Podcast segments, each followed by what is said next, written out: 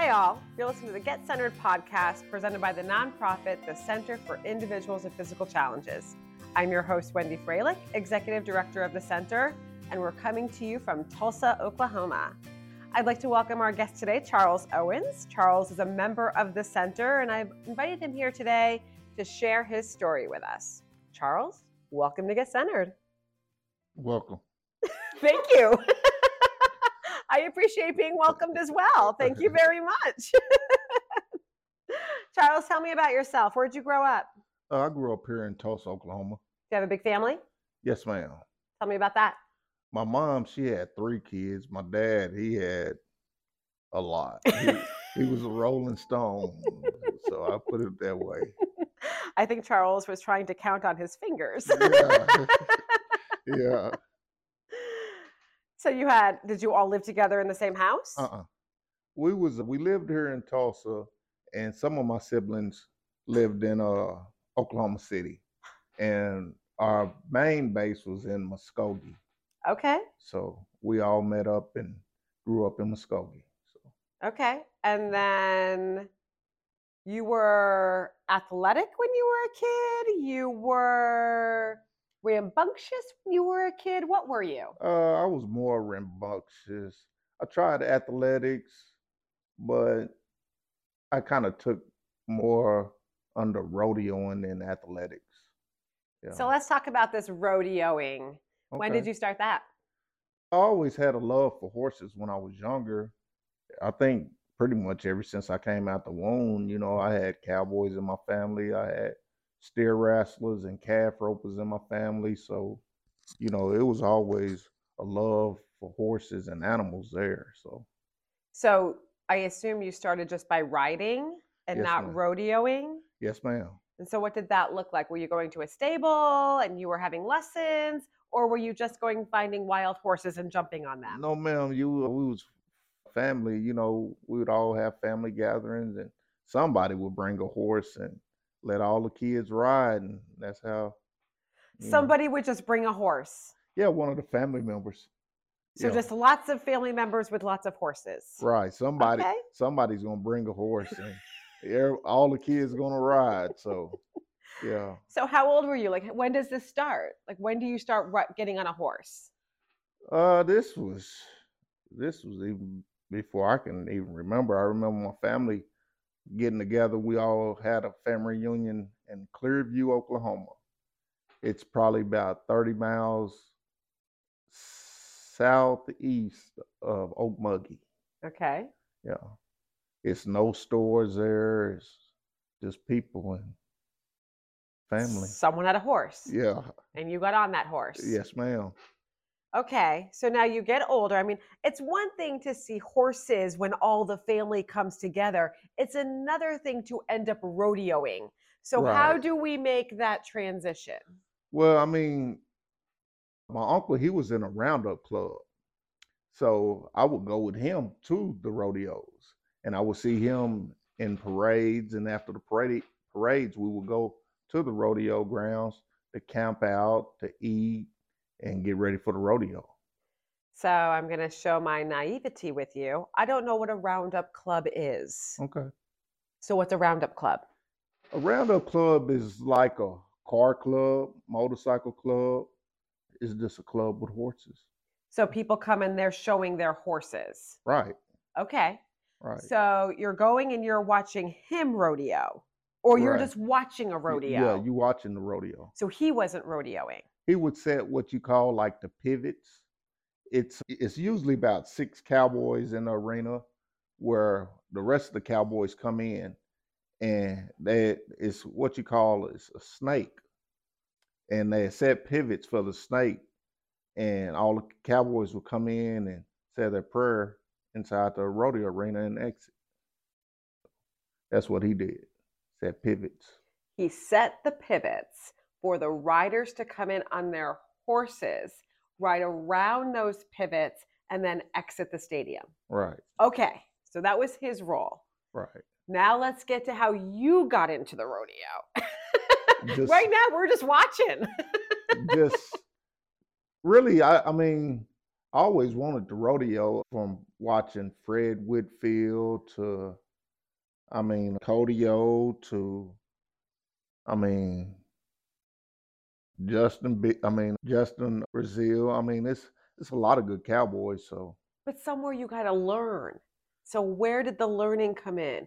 Or did you literally just get on a horse, go out in a stadium and start rodeoing? Nah, you learn. I always had friends, family. We raised cattle. We just learning here and there. Then you grow into the love of it. Yeah. So the first time you were in a stadium rodeoing was when? What year are we talking about? How old were you? I was probably about 20. Okay. I want to say the first actual rodeo that I made a highlight in was the Cowboys of Color. And that was in probably about 2007. Okay. Yeah, it was on tape and everything. So. And how often were you riding in the rodeo? Like, what would that look like for you? Every weekend. Every weekend. Every weekend. I loved it. So was that like your job, or did you work in addition to this, or were you like, my whole focus is rodeoing? No, my rodeo in life was a hobby. Okay. Yeah. But you would do it every weekend? Every weekend. So you talk about this one that was videoed and is a highlight, during your rodeoing career. What's the one time where you're like, that was it? That was the time that I think marks my point in history in this event. We was here in Tulsa, Oklahoma. We was at the fairgrounds. We was at the rodeo Cowboys of Color. And, I was with a team called the Tulsa Outlaws. And anytime Tulsa and Oklahoma City get together, it's a big competition. And we was racing some guys at the city or whatnot. And they calls our group in, and at the time I was like the vice president or whatnot, and we coming in, we making a good showing for Tulsa. And if a person never seen Pony Express, it's an 8-man team relay, and it's with a baton, and you pass it off from 1 to 8 riders, and the 8th rider puts the baton in the can. Mm-hmm. And at the start of the race, my jump man loses the jump, which that's no big deal, but at the same time we're trying to keep pace and trying to basically win for Tulsa. Well, during the race we behind, so once we get behind and it's my time to get the stick, all I can remember hearing is somebody screaming my name. And at the time, you in your hometown, you always want to show out. So I got the baton and made the pass, and that was like one of my biggest highlights. That's amazing. So yeah. Did you guys win? We didn't win. We took second place, but and that was good, right? Enough. It felt good. Yeah, it sent us to the pay window, so it felt good. Yeah, that's awesome. Yeah. So rodeoing ended up being the reason why you're in a wheelchair today, right? Yes, ma'am. So how many years from when you started to when you got injured rodeoing? How long was that? From actual competition, I want to say probably about 7-8 years of actual competition, but from just going from a child all the way up, I went all the way up till 2021 before I got sick. And, I plan to go back to rodeos next year, so. Well, we'll talk about that in a minute. Yeah. Let's talk about rodeoing ending up with you in a wheelchair. Like, what happened? What was the story there? I was in Oklahoma City at a Wild Horse Arena, and I was running an event, Pony Express, that night. It was probably about 9 o'clock, 10 o'clock that night. And we always say a prayer before we go in the arena. We did that. And like I say, it was just like another normal night. I went out there to get the baton. And at the time, my saddle slipped sideways. And as my horse was taking off, I hit my head on a pole. And I fell off and dislocated C5 and C6. And at the time, it was just like a sting. And I didn't know what was going on, so I just said a prayer for my family and just prayed that everybody would be all right, because I didn't honestly know what was going on. And so that sting ended up being what? A dislocation of C5 and C6, a spinal cord injury. Which is a spinal cord injury. Yes, ma'am. And we talk on this show about paraplegic versus quadriplegic. Paraplegic, again, is someone who normally loses sense from the hips down, waist down. Right. Quadriplegic can be from the neck down, chest down. What is what they call your situation? They call me a quad, far as because I fours, you know, I lost my legs and, you know, the usage of my fingers. Mm-hmm. So that will be considered as a quad. And so how has your life changed, right? I mean, here you were every weekend running the rodeo circuit. You were doing this as your hobby. You had a life outside of that. All of a sudden, which is what it sounds like, you hit your head, you fall off a horse, and everything's changed. So what does that look like? Yeah, life changed drastically because I go to work working for Webco Industries, where I was working anywhere from 40 to 60 hours a week. I had my own lawn service, and I had about 20 yards. Then on top of that, I drove a gooseneck truck and trailer for my uncle, H&H cleanup. So, you know, I was working all the time. And then, you know, when I wasn't working, I was rodeoing. Mm-hmm. So that was my life. And so then how did life change? Oh, it was just like, it was like stopped at an instant. You know, everything was like learning how to start all over again. Like a brand new baby, really. Mm-hmm. You know, you got to learn how to feed yourself. You know, you got to pretty much learn how to do everything over again. Mm-hmm. Yeah. And what was the date of your injury? June 6, 2009. So previously on this show, we have interviewed Emeka Nnaka. Yes, ma'am. Who was injured in a football incident. Yes, ma'am. And what did you tell me about something that you and Emeka have in common?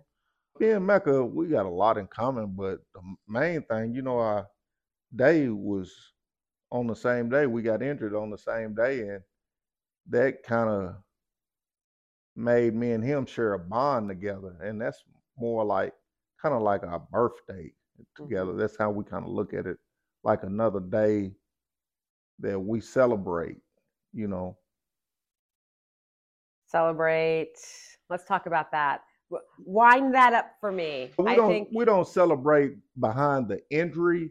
It's celebrating because we overcoming the injury, you know, getting better at our situation and just trying to make the best of life.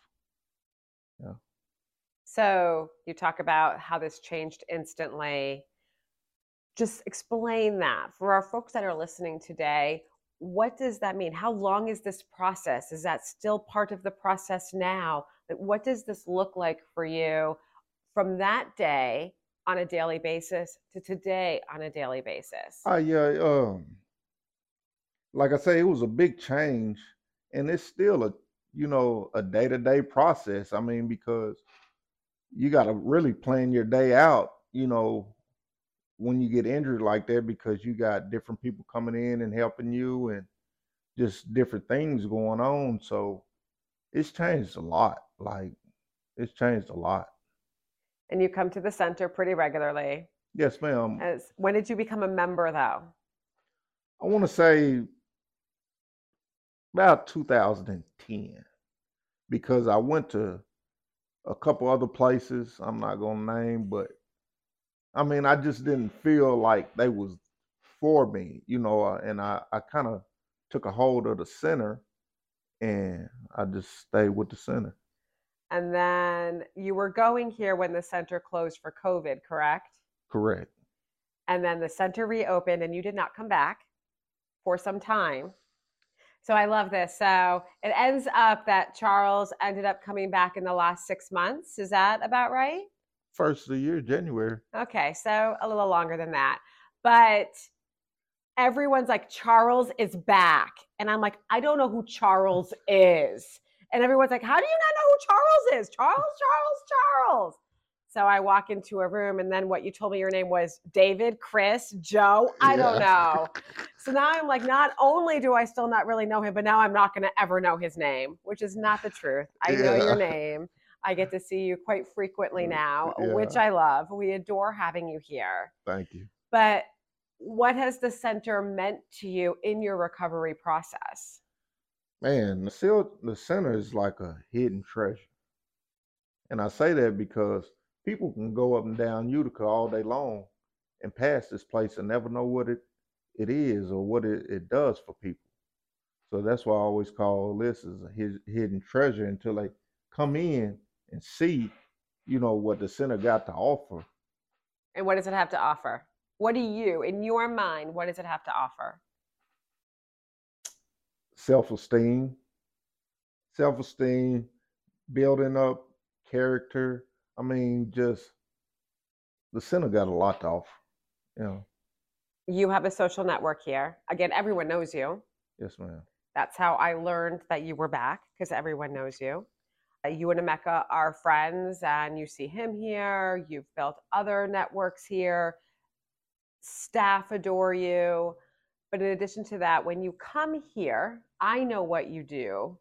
But for our listeners, what do you do when you're here? I go to the fitness center. I mean, that's what I love. You know, I like the fitness center because when I can go in there and I can work out 3-4 hours and I can go home and eat and lay down, I know I done accomplished something for the day. Mm-hmm. Yeah. And you utilize a wheelchair. Yes, ma'am. So we call it an accessible fitness center. What does that mean for you as you're navigating with a wheelchair? Really, it gives you ideas, because when you're going out in life, everything is not adaptive, accessible.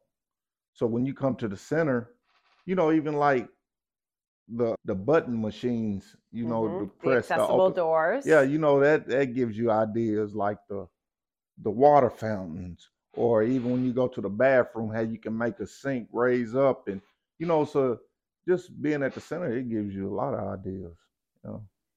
And then the fitness center specifically meets your needs how? I love it because I can go in there, I can stand up, I can work my legs, I can work my arms, chest, back, whatever. So you talk about standing up. Right. If anyone's familiar with spinal cord injuries, you simply just can't stand up out of your wheelchair. So how are you able to stand in the Adaptive Fitness Center here at the center? They actually got two good brand new standing frames. Then they got an older standing frame, which I like to use it. So, everyone loves the old standing frame. Yeah, so I mean, you can stand up three ways here. And like I say, I just like the older standing frame. Is just. So a standing frame, just for those that don't know, is a piece of equipment where you're able to stand and there's support on your backside or around your waist to give you the stability to be able to stand. Right. And what are the benefits of being able to get into a machine like that? That's like a lifesaver, because standing up, it helps you with a lot of different things: circulation, bone density, bowels. So standing up is very important. And it's one of the opportunities that is difficult to get, I would imagine, in your daily life outside of the center. Correct. So I know you like the standing frame. You also, I believe, use our electrode machine that allows you to hand and or foot cycle. Is that correct? I use the Motomed, which it do got electrodes on it. Mm-hmm. And it's good for spinal cord patients. Yeah, and I want to say Christopher Reeves used one too. Mm-hmm. Yeah. Yes, and so these machines allow electrodes be hooked up to your arms and or legs, and those electrodes get your muscles pulsing to be able to cycle again with your hands or your legs. Right. And, you know, I know from talking to our members here that for our folks with spinal cord injuries, that's really important to be able to move these muscles in a way that you normally don't get on a daily basis. Correct. So what are some of the challenges you feel like you still face? Like what do you feel like you're still trying to overcome, or is there anything where like I've had this injury for years and I feel like I've done what I'm going to do? Yeah, I'm kind of at the point in life, you know, it's like I done had this injury, you know, just like for a while now. So I take it now is to share the information that I know to other people that's, you know, new to spinal cord injuries, or, you know, just new to being disabled, because, you know, I had to have that experience with a guy by the name of Nate Waters. He came in and gave me the same advice. So I don't mind, you know, sharing with other people, or even going to the hospital and talking to people. So, you know, it's like I say, I think I'm in a point in my life where I can just pass on the knowledge or get a game to somebody else, you know, so. And life is still good, right? Right, yeah, life's still good. You know, I'm still able to pretty much, you know, do what I want to do, move around town. So, you know, just. So one of the things I hear from members is how community members without a physical challenge pity them. Do you find that you get pitied? Yes and no. Some people do, like if you just meeting them, like if you out on the street, or you know, you might be at the bus station, they, hey, how you doing? You know, and you know, they might pat you on your shoulder. You feel kind of pity, like, oh, okay. But I mean, like sometimes when I go to church, you know, some of the older people, you know, they might, but yeah, sometimes I feel pity. Yeah. And so when you say you go to church and some older people might, what does that look like? What you mean? So if you have an older person at church, and what does it look like from them that you're like, oh, they're pitying me? They're pitying me right now. They, I mean, you know how older people is. They always want to make you feel special in some kind of way, whether they giving you gum, Jolly Ranchers. Don't tell me you're getting gum and peppermints and Jolly Ranchers because you're in a wheelchair. I'm gonna tell you this. I got cakes, lemon cakes, for probably about 3 months, and I think that's what started putting on a lot of this. So I was having to come back to the center. Yeah. Yeah. So when he says a lot of this, he just patted his belly. Yeah. So yeah, I got, for those that didn't have the visual on that, I wanted to give it to you. Yeah, I got lemon cakes for about 3 months straight. Yeah. Is that your favorite? I guess so. Yeah. They are now. Yeah, they are now. Or they're not now. I mean, this lady. I mean, she was an older lady. She'd make a cake for everybody in the church that got a birthday that month, but the cakes would be about this long, and the extra ones she would just give, and she would make sure she could give me one. Yeah, that's hilarious. So, and I think we talk about some of the challenges that you face now. I think one of the questions that folks often have is, so how does he go to the bathroom, right? You're in a wheelchair, you cannot stand. So what does that look like for someone that's paraplegic or quadriplegic? And is it different? Yeah, it's different because a lot of people got different, it's several different ways you can go to the bathroom. Some people got bedpans, some people got side commodes, some people, you know, just using their bathroom, but I use a bowel system. So, you know, where my bowels is trained and, you know, where I'm not having accidents or nothing like that. So I want to try to understand what this means. You have a tube? No, ma'am. I just try to use my bowels every morning. And I just try to do that so when I'm out and about, there's no accidents or none of that. But what about urinating? Because obviously you can't just hold it all day. Right. I got a suprapubic. It goes through my bladder and I go get it changed every 3 weeks. Okay. And if you don't get it changed every 3 weeks, it can cause to mess with your blood pressure. It can give you UTIs. It can give you infections where you can even die from. So it's very important. And so that, again, is that tubing that goes into a bag? Yes, ma'am. You empty the bag. Yes, ma'am. Whenever you need to. Yes, ma'am. So you were starting to sweat a little earlier, and what were you telling us about that? Why were you starting to sweat? Oh, I knew it was because of my bladder was backing up and it just needed to be emptied. And that's just, you know, something I have learned since I've been in a wheelchair. Mm-hmm. Just kind of little different tricks like that. So, mm-hmm. Yeah. And when a person is like first injured, they wouldn't think, you know, that far. They probably be pulling on their shirt or, mm-hmm. you know, trying to guess what's going on. But you see, I went right to the problem and it was like, mm-hmm. stopped. Mm-hmm. Yeah. So I will also mention that you do a lot, and Emeka does this too, this stretching side to side in your chair. And in fact, I'm not sure if our listeners can hear it, but your chair squeaks a little bit. So if that's what anyone's hearing, that's what it's from. But what makes that need to have to stretch like that? And it's pretty consistent. Yeah, it just makes us stretch where, because we in this chair is from sometimes from 8 o'clock to past 8, and you know, from 8 to 8, that's 12 hours. And just to be sitting, you know, that's a long time. So every 15 to 20 minutes, you might see us lean to the side to side, and that's just stretching muscles.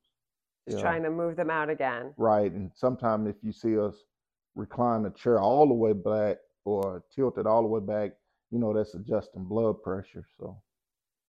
And how do you transfer from your bed to your chair and vice versa? Does someone assist you with that, or are you able to do that on your own? Yes, ma'am. My mother assists me with it.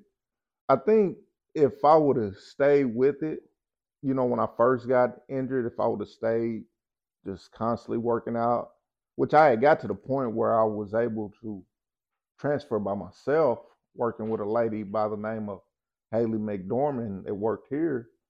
You know, I would, to this day, I still be able to transfer, which I know I can still transfer, but my mom, but someone's gonna help. Yeah, mom gonna put me right to bed.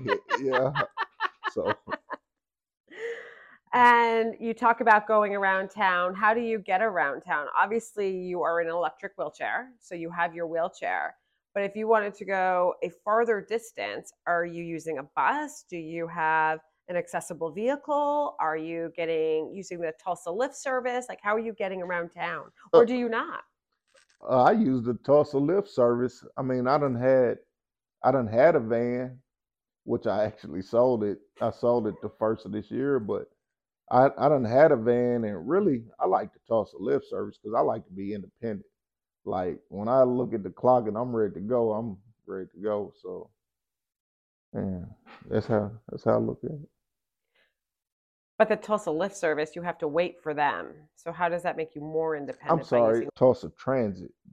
Oh, Tulsa Transit. So yeah. You are using like the bus system. Yes, ma'am. Got it. Not the Lyft, the bus. You're out of here. You know what time that bus is going to show up. You're going to go there. You're going to access the bus using their ramp system, yes, right? Ma'am. And they're going to get you in there and take you to where you want to go. Yes, ma'am. That makes perfect sense. So do you have a favorite memory of being at the center? Is there something where you're like, that was a day? That was a day. I can say, I mean, I got several different memories, you know, at the center. I can remember from the first time I came here, and I came here just to look around, and my mom, she had brought me up in here with her HHR. So if you can imagine trying to pick this up and put this in the HHR, the first person I met was Bradley. So he got to hooping and hollering about taking the wheelchair out, the HHR, and you know how it can get with him. So, you know, that was a memory. I mean, I got a lot of good memories here. Yeah, I mean, and never really no bad ones. I love that. So how do you get centered at the center now? You've been coming here for years. How do you get centered at the center? You get centered when you get in that gym, you get focused. That's how you get centered.